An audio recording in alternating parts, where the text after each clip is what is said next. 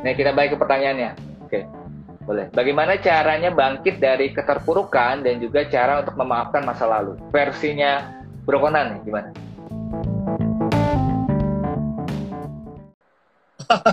bangkit dari keterpurukan, memaafkan masa lalu.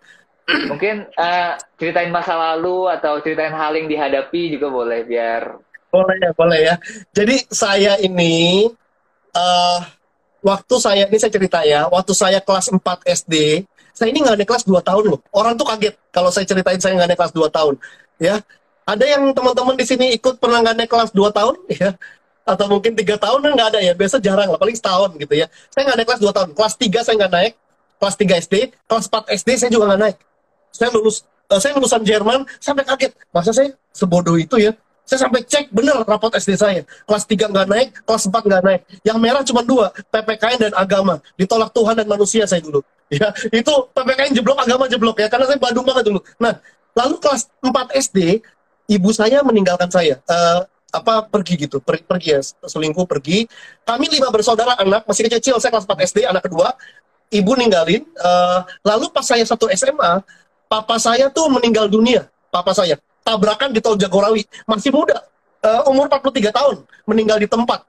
Saya di saya dibuang di asrama asrama Santo Yusuf di Cipanas ya tiga tahun di SMP tiga tahun saya dibuang di asrama Jogja ya. Kenapa saya bilang dibuang istilahnya? Karena nggak ada nggak ada satupun anak yang rindu pak masukin aku ke asrama dong. Ya pasti di, di dibuang lah gitu ya tapi ya di situ saya belajar banyak hal. Jadi waktu saya nggak naik dua tahun saya saya pikir hidupnya Fernando Conan sudah game over. Nggak akan ada nggak akan ada nama Fernando Conan lah di masa depan gitu ya. Karena saya ini merasa tidak berharga saya merasa tidak pede ya. Saya nggak punya nah ini yang penting ya.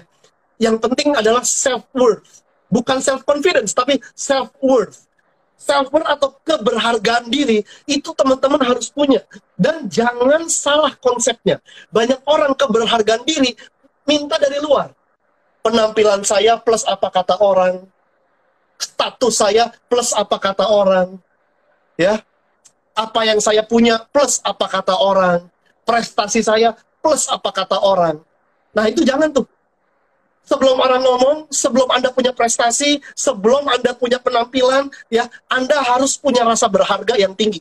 Orang kalau punya rasa berharga yang tinggi, ya orang kalau nggak punya itu, jadi jomblo berasa mengenaskan. Tapi kalau punya rasa berharga yang tinggi, Anda jomblo merasa menggemaskan. Ya, kenapa? Karena Anda merasa Anda berharga kok.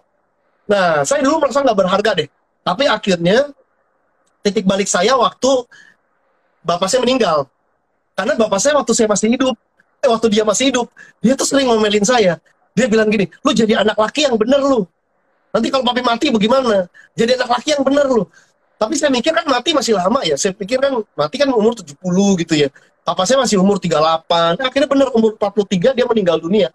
Nah, saya dari asrama Jogja pulang langsung ngadepin peti mati saya sampai nggak percaya tapi saya ngelihat ketiga adik saya nangis kejar di ibu tiri saya nangis uh, di depan peti mati. Nah di situ saya sadar walaupun nggak semua orang yang papanya meninggal sadar loh. Nah untung puji Tuhan saya yang sadar. Saya sadar di situ saya bertobat ya. Saya harus berubah nih. Nah saya harus berubah saya harus berubah. Saya harus berubah. Nah berubah akhirnya dari saya nggak naik kelas saya di SMA, kan tuh saya SMA 1, papa saya meninggal. Saya di SMA saya jadi ranking 1. SMA 1, 2, 3 saya ranking 1. Ya, karena saya pengen nyenengin bapak saya gitu. Nah, ini kalau papi masih hidup, dia masih ngeliat nih, wah bener-bener. Nah, dari mana lahirnya itu? Saya sulit menjelaskannya, karena itu satu dorongan kesadaran yang nggak mau mengecewakan orang tua, yang nggak mau, yang mau membuktikan bahwa jangan ke adik-adik saya, ke kakak saya, ke mama saya, jangan takut, papi udah nggak ada, masih ada, aku bakal tanggung jawab nih, aku akan tunjukin, aku akan berprestasi. Nah, itu saya nggak tahu lahir dari mana, ya.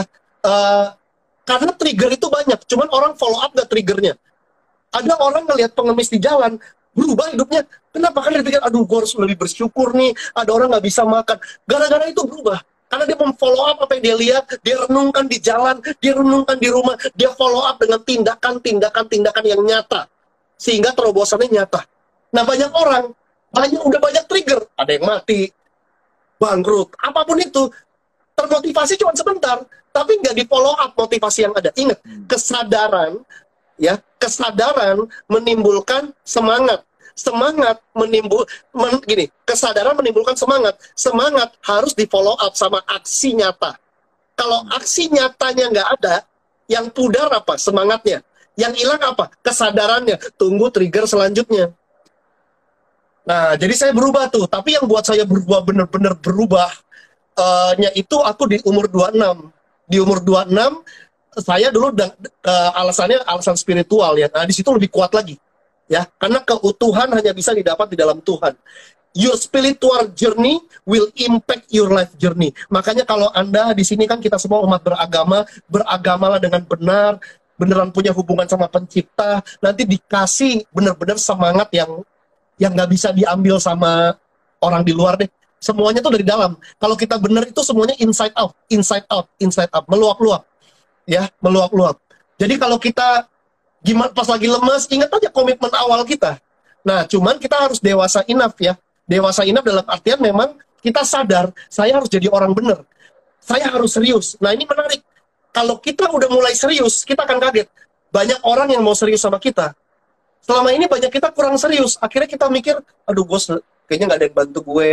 Kayaknya kok nggak ada yang ide gue. Karena orang nggak ada yang ngeliat keseriusan kita tapi pas kita mulai serius, mulai serius, mulai serius, kita kaget banyak orang yang serius mau support kita. Banyak orang yang serius mau sama kita. Banyak orang yang serius mau promosiin kita. Karena kita serius. Ya, nah itu sih. Jadi uh, apa yang me me membuat berubah saya? Kebetulan saya waktu itu meninggalnya orang yang dicintai. Tapi buat saya jangan tunggu ada orang yang kita cintai mati dulu baru kita berubah ya. Berubahlah, mumpung mereka masih pada hidup.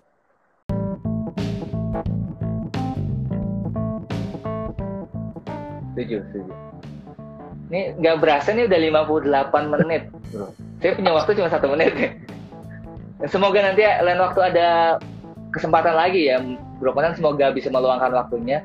Nah, mohon maaf untuk teman-teman yang baru gabung. Saya dengan berat hati harus mengakhiri di sini karena sebentar lagi mau satu jam. Waktu saya cuma satu menit untuk menutup Uh, terima kasih untuk Bro Conan yang mau sharing ceritanya menarik loh. Saya sebenarnya masih agak nanggung nih, ada banyak pertanyaan. Tapi mungkin lain kali bisa ditanyakan ya Bro, kalau misalnya ada waktu lagi. Uh, nanti akan kita simpan rekamannya dan banyak yang termotivasi tuh, banyak komen-komen yang sangat-sangat bagus, sangat-sangat menarik. Jangan lupa kunjungi Instagramnya Bro Conan di @fernando underscore Conan. Oke, saya mewakili semua yang nonton hari ini. Mau bilang terima kasih Bro Conan udah meluangkan waktu dan semoga ada kesempatan. Oke, okay, sampai jumpa. Thank you. Yeah, bro. Thank you. Bye bye. Iya. Yeah.